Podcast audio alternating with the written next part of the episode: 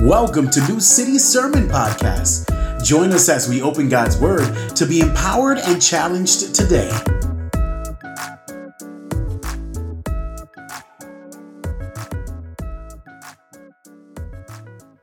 All right. Well, I have uh, some big news this morning. Turns out, according to my kids anyway, that anybody that shows up on the TV screen, and hopefully they're watching right now and they see me on, on our TV screen, uh, anybody that shows up on our TV screen is famous. So it turns out I wasn't expecting it, but it just occurred to me that I'm now famous because I'm showing up on our TV screen. So that's been kind of a new revelation and kind of exciting as I, I get started here this morning. But um, I'm excited to be here. I'm thankful that John would ask me to come and just share with you God's word this morning. And uh, today our text is from Psalm 139. And so if you have a Bible, please turn there with me. Uh, if you don't, that's okay. We're going to have it on the screen for you. You can follow along that way. I'm going to be reading from the ESV version. And so if you're looking on your phones or your devices, click over to the ESV this morning. And I'm going to read all 24 verses. And I want to invite you, if you're at home, it's hard not to be distracted when you're at home uh, watching. But I would invite you to do whatever you can to get rid of those distractions. I'm about to read God's word. And it's for us today. It's Him speaking to us today. And so I would invite you to listen carefully. This is Psalm 139. O Lord, you have searched me and known me. You know when I sit down and when I rise up. You discern my thoughts from afar.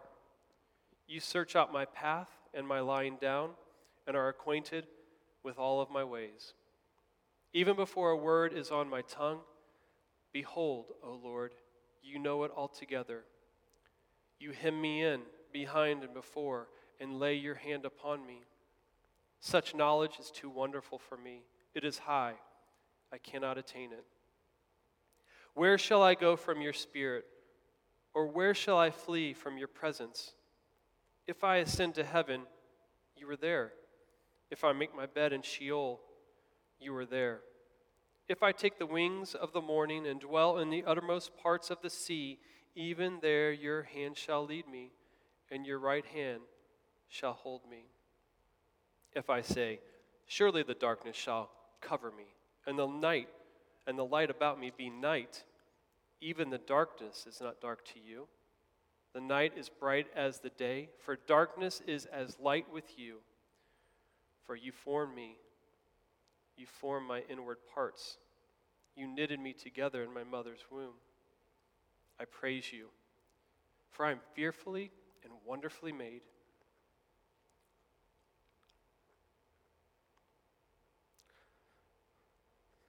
Wonderful are your works. My soul knows it very well. My frame was not hidden from you when I was made in secret, intricately woven in the depths of the earth. Your eyes saw my unformed substance. In your book were written every one of them. The days that were formed for me, when as yet there was none of, none of them. How precious to me are your thoughts, O God. How vast is the sum of them.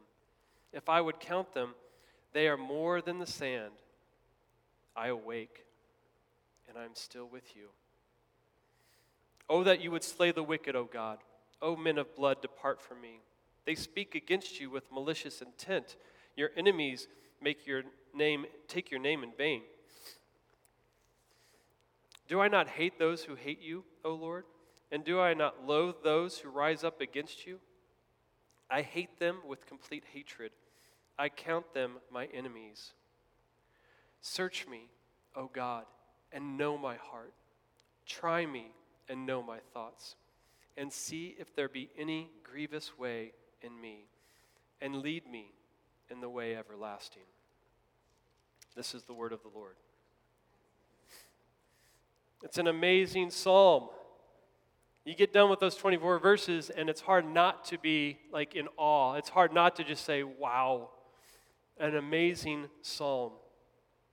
If you're old school, and I'm kind of old school in some ways, and you've got your Bible out, you may be looking for the highlighter right now and want to mark it up. And if you're not old school and you're got your device out, you're probably bookmarking it or highlighting it because you want to remember where this psalm's at. You want to know where it's at so that you can go back to it again and again.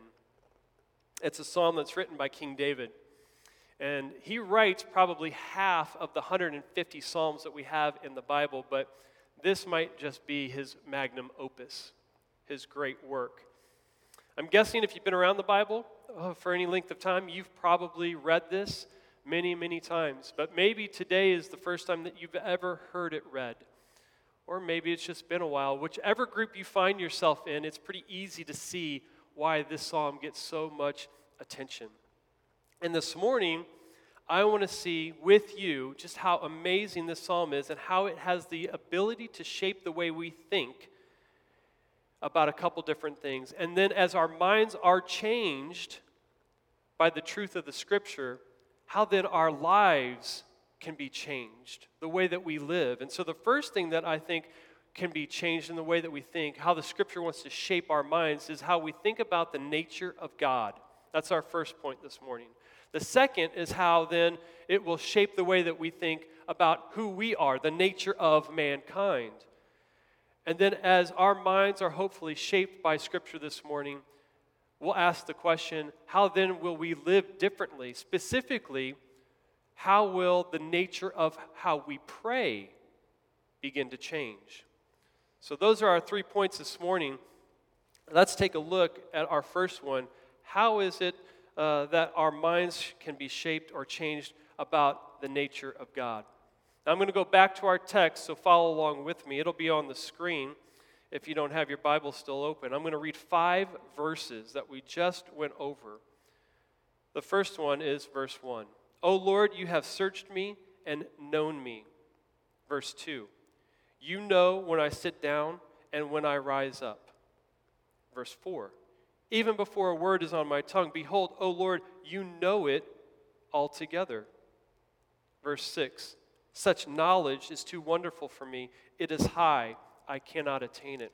And finally, verse 23 Search me, O God, and know my heart. Try me and know my thoughts. If you're following along on the screen, I gave you some helps. I uh, bolded and italicized some certain words so that you would pick up on the theme that I want us to focus in on. Probably the biggest theme of this chapter, and it's God's knowledge.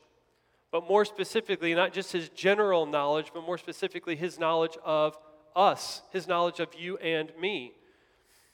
And David's not the only author that would uh, focus in on this attribute, this characteristic of God's nature.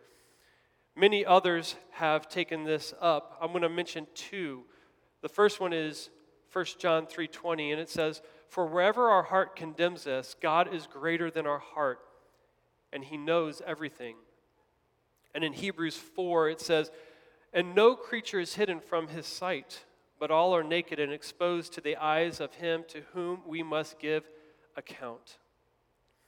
And so we can see that not only our text dealing with this attribute, this characteristic of God, but many others affirm that God is all knowing, or what we might say, He is omniscient.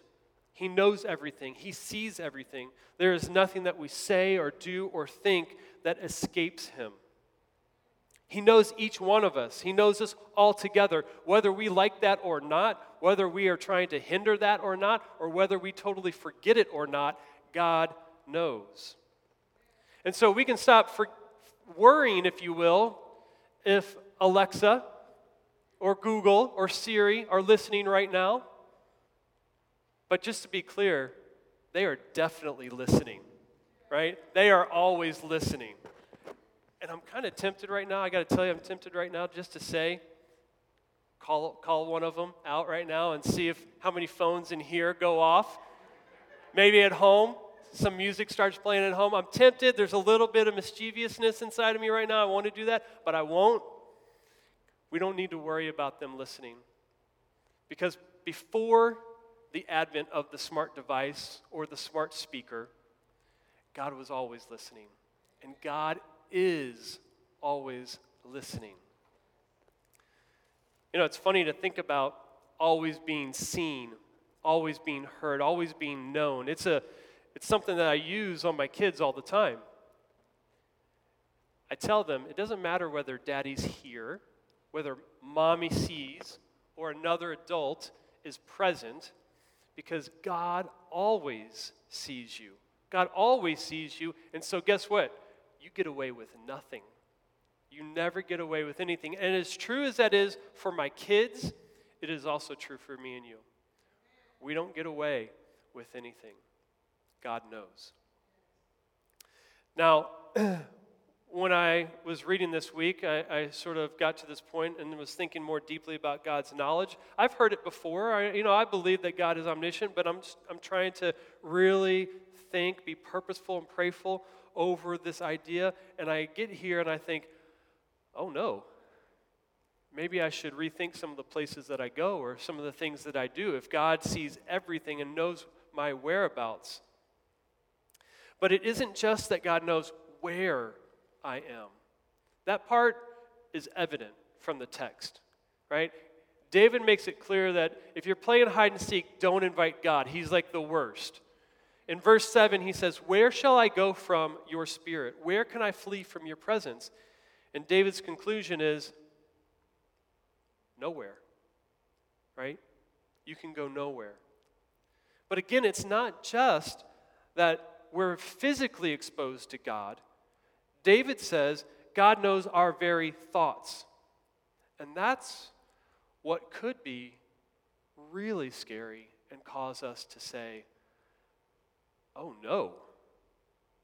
And that brings us to my second point this morning the nature of us, the nature of mankind, the nature of who you and I are. And if there's bad news in the sermon today, we've just reached it. Because when we uncover what the Bible has to say about the nature of us, it's kind of an ugly picture. In Romans chapter 3, Paul quotes another psalm of David. It's Psalm 14. And in Romans chapter 3, starting in verse 10, he says, No one is righteous, no, not one. No one understands. No one seeks for God. All have turned aside. Together they have become worthless. No one does good, not even one. Later in that same chapter, Paul would say that all of us have sinned, all of us have fallen short of God's glory. And in Jeremiah 17, verse 9, he says, Man's heart is deceitful above all things, desperately sick. Who can understand it? And it's hard to hear, right? It's hard to hear, but it's even harder to accept because most of the time what we hear is, You're not that bad. I mean, deep down, human beings are good, right? That's what we hear all the time. I mean, sure, we make mistakes. We are human. We make some mistakes, but certainly we're not as bad as. And we start pointing the finger, right? Looking for, fill in the blank, who am I not as bad as? Because, at least for me, I should say, I tend to do it that way. And it's easy to find somebody out there that's not as bad as me, or at least I think they're not as bad as me, and to point to them, compare them to myself, and you know what? I don't look so bad. And sometimes I might even look pretty good compared to this person. And it's even easier for us to do that today because every single day when you open up whatever you open up in the morning, look at the news, there's another person that is profiled that we can say, oh gosh, I'm better than that guy. I'm better than that woman. I'm better than them. And with social media, our camera's always running, video always taping. It's so easy to catch ourselves, to critique others, and then to cancel them, right? So easy for us to do that. So many people to choose from. For our ability to compare ourselves with others, to look at other people, even with indignation, really, to puff up our chest, to raise our head high and say, Oh, thank you, God, for not making me like whoever it is that day. It feels good, but the problem with that is that God is not in the comparison game. And David in our psalm, you didn't hear me say, you didn't read in our psalm, David saying, Compare me, O God, to that person. David doesn't say that. He says, Search me, try me. And it's the person that you and I see every morning in the mirror that God's concerned about. It's that person that we find out is the problem.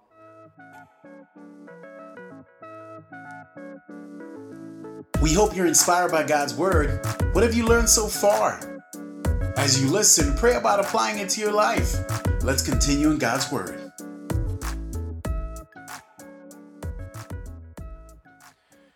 G.K. Chesterton was an English writer, philosopher, and theologian, and in 1905, he responded to an article that ran in a newspaper. The article was entitled, What is Wrong with the World?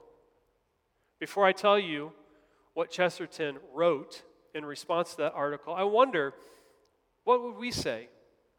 I'm sure all of us say it, maybe even on a daily basis. We see some of the things that are, that are in the news and we think, what is wrong with people?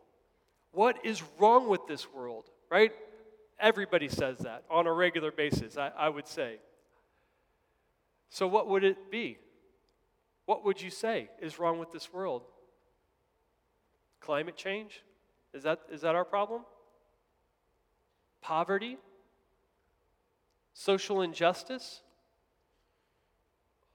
Our political system? Our healthcare system? The economic disparities? Is it religion? Is it hunger? Is it abortions? Is it. You get the idea, right? We could keep on going. We could keep talking about all the things that we see wrong in this world, and we could argue about why this is the thing. We need to fix this thing. If we could just get this one thing right, then we could start to get some momentum in the positive direction. But Chesterton doesn't answer it that way. He responded to the article in part with this. In one sense, and that the internal sense, the thing is plain. The answer to the question, what is wrong, is or should be, I am wrong. Until a man can give that answer, his idealism is only a hobby. Chesterton got it. David got it.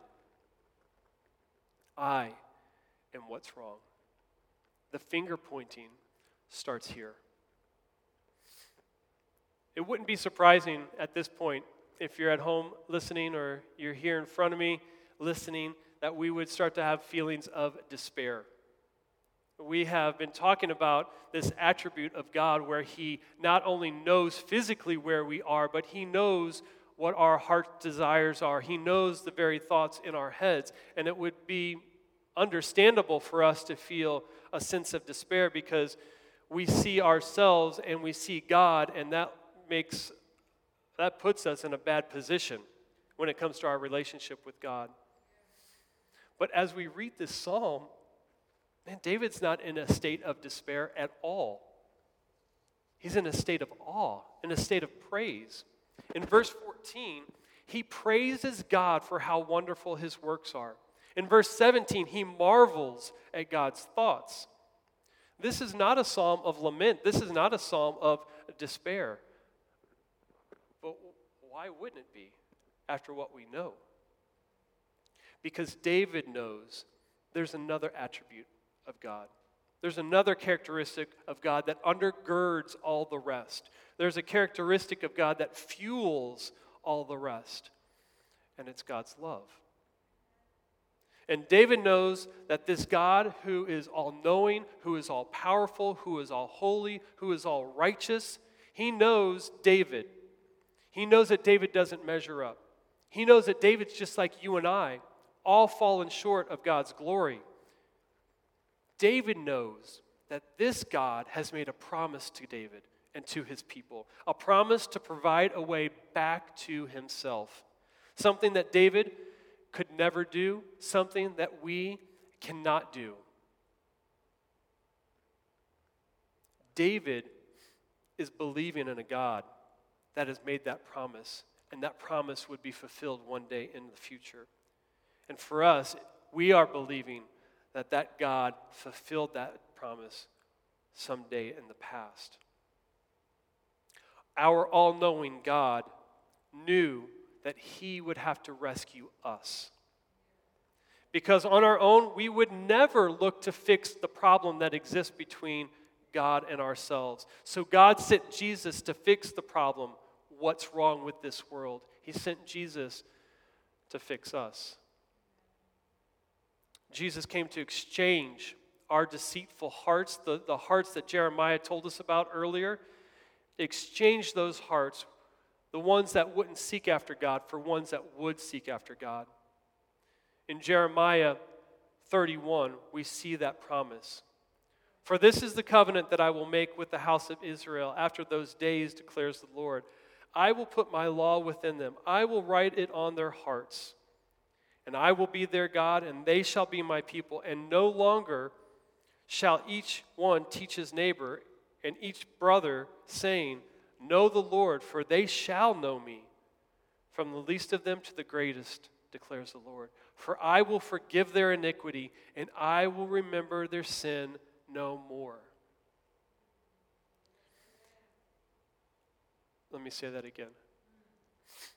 This isn't a Baptist church, but that was a good, good segue, good lead into an amen. For I will forgive their iniquity, and I will remember their sin no more. This is an incredible exchange. But it was not an exchange that came freely, an exchange, rather, that came with a heavy cost. It cost Jesus his life. He would pay for our sins on the cross. His death would be the thing that rescued us, and his resurrection three days later ensures that we have eternal life with him. David had faith that the promise would be fulfilled. Today, we have faith that the promise was fulfilled. The work that Jesus did on our behalf, that is the promise fulfilled. And so David can sing this psalm of wonder. He can sing the psalm of praise because he knows the one who knows him completely is the one who loves him completely. David knows, and his knowledge is deeper than ever before. And now knowing leads David to changing, changing the way that he lives. And that brings us to our final point this morning. After seeing how our text has shaped the way that we think about the nature of God and about our own nature, how does it change the way that we live?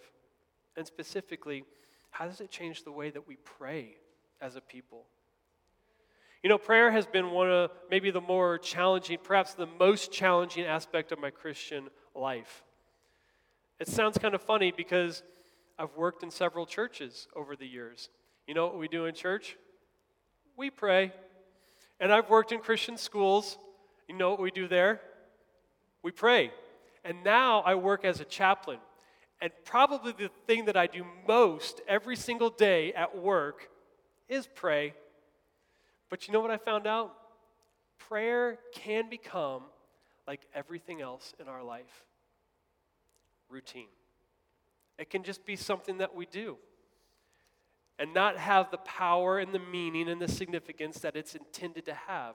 Or perhaps prayer could become just something that you do because if you don't, as a Christian, you start to feel guilty.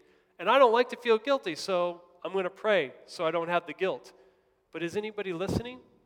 Is anybody doing anything about these prayers? Probably not.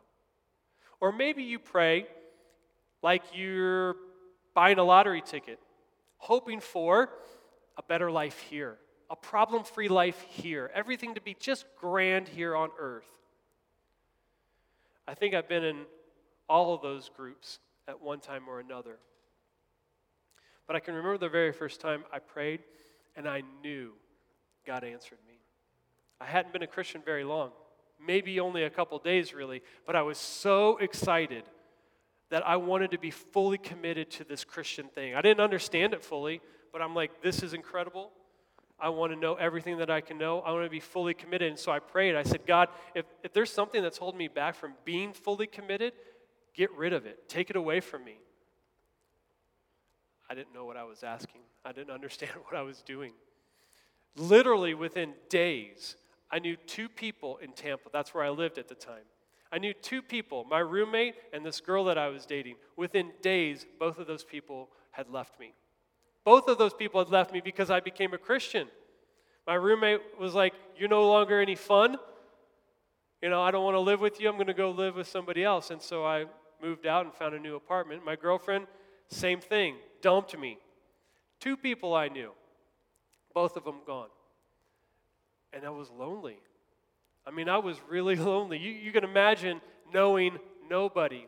And so my routine of my day was go to work and come home, and go to work and come home. I didn't have a TV either, by the way. I couldn't even like just veg out on Netflix didn't exist, right? I had nothing.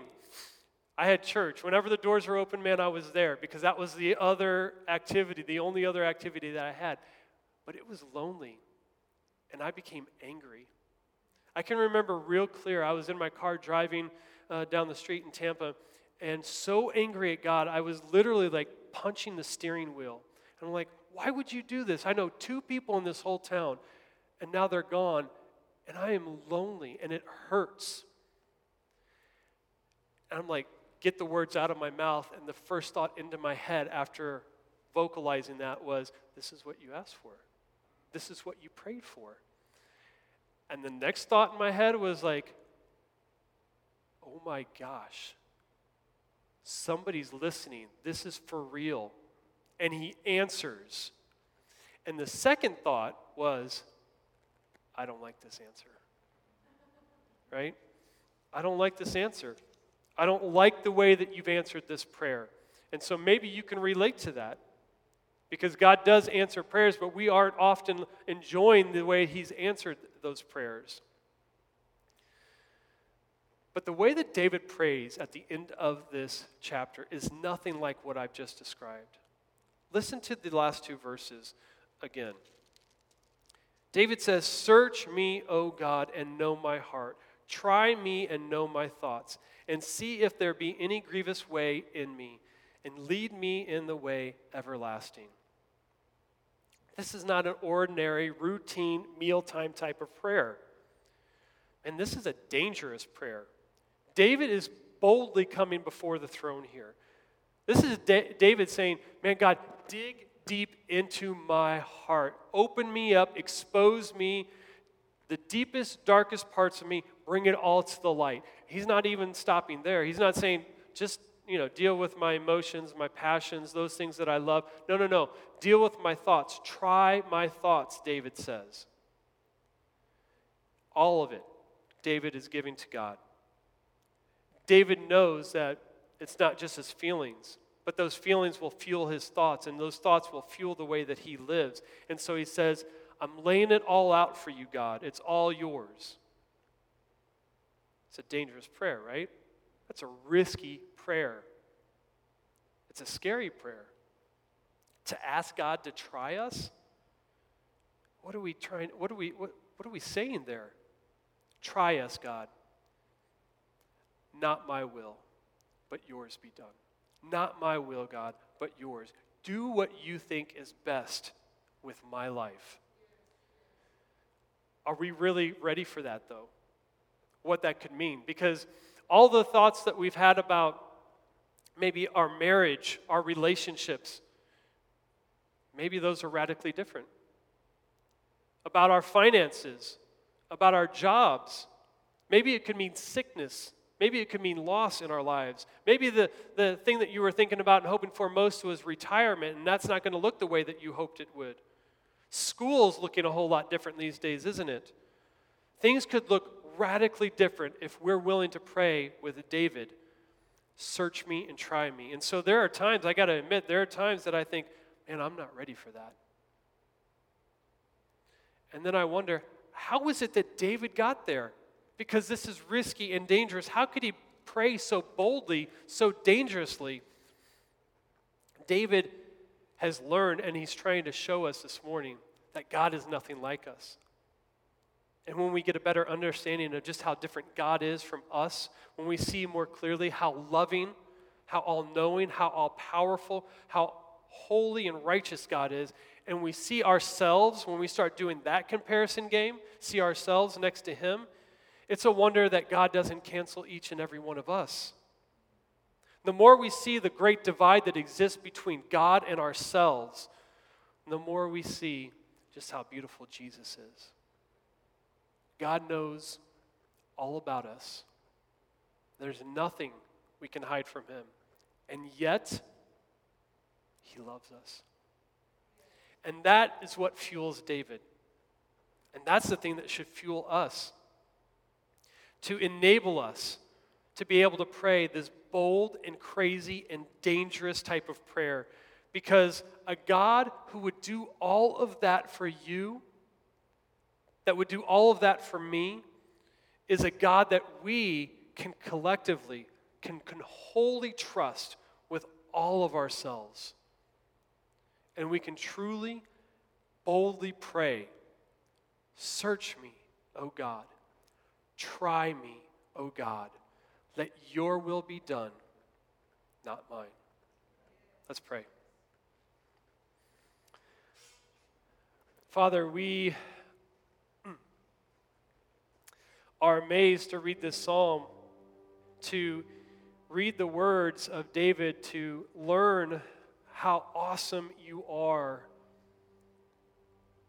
That you would not only know us, know the deepest, darkest, the worst parts of us, but in the midst of that, you would love us. And you wouldn't leave us there. You would rescue us. You gave us your son, Jesus, to rescue us from that. And so, my prayer right now, Father, is that for anybody that's hearing this that has not accepted this free gift, God, that your Spirit would give them the courage, the boldness to pray for their salvation, to pray for that gift, and that their lives would be changed. And Lord, for those of us that have been walking with you for some time, but maybe our prayer life has become routine, maybe we've forgotten that you're not only listening, but you are responding. Lord, speak to our hearts fresh and new this morning. Help us to remember how deeply we are loved by you so that we could boldly come before you and say, truly and honestly, Lord, have your way with us. Your will be done in our lives. May it begin with us. That we would be the things that need to be fixed. We would be the ones that need to be fixed. And then enable us, Lord, to live a life in this world, demonstrating your goodness, your grace, your glory. Help us now, we pray, in Jesus' name. Amen.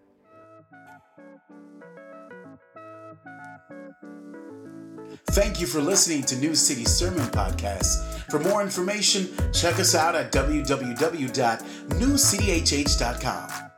We'll see you next week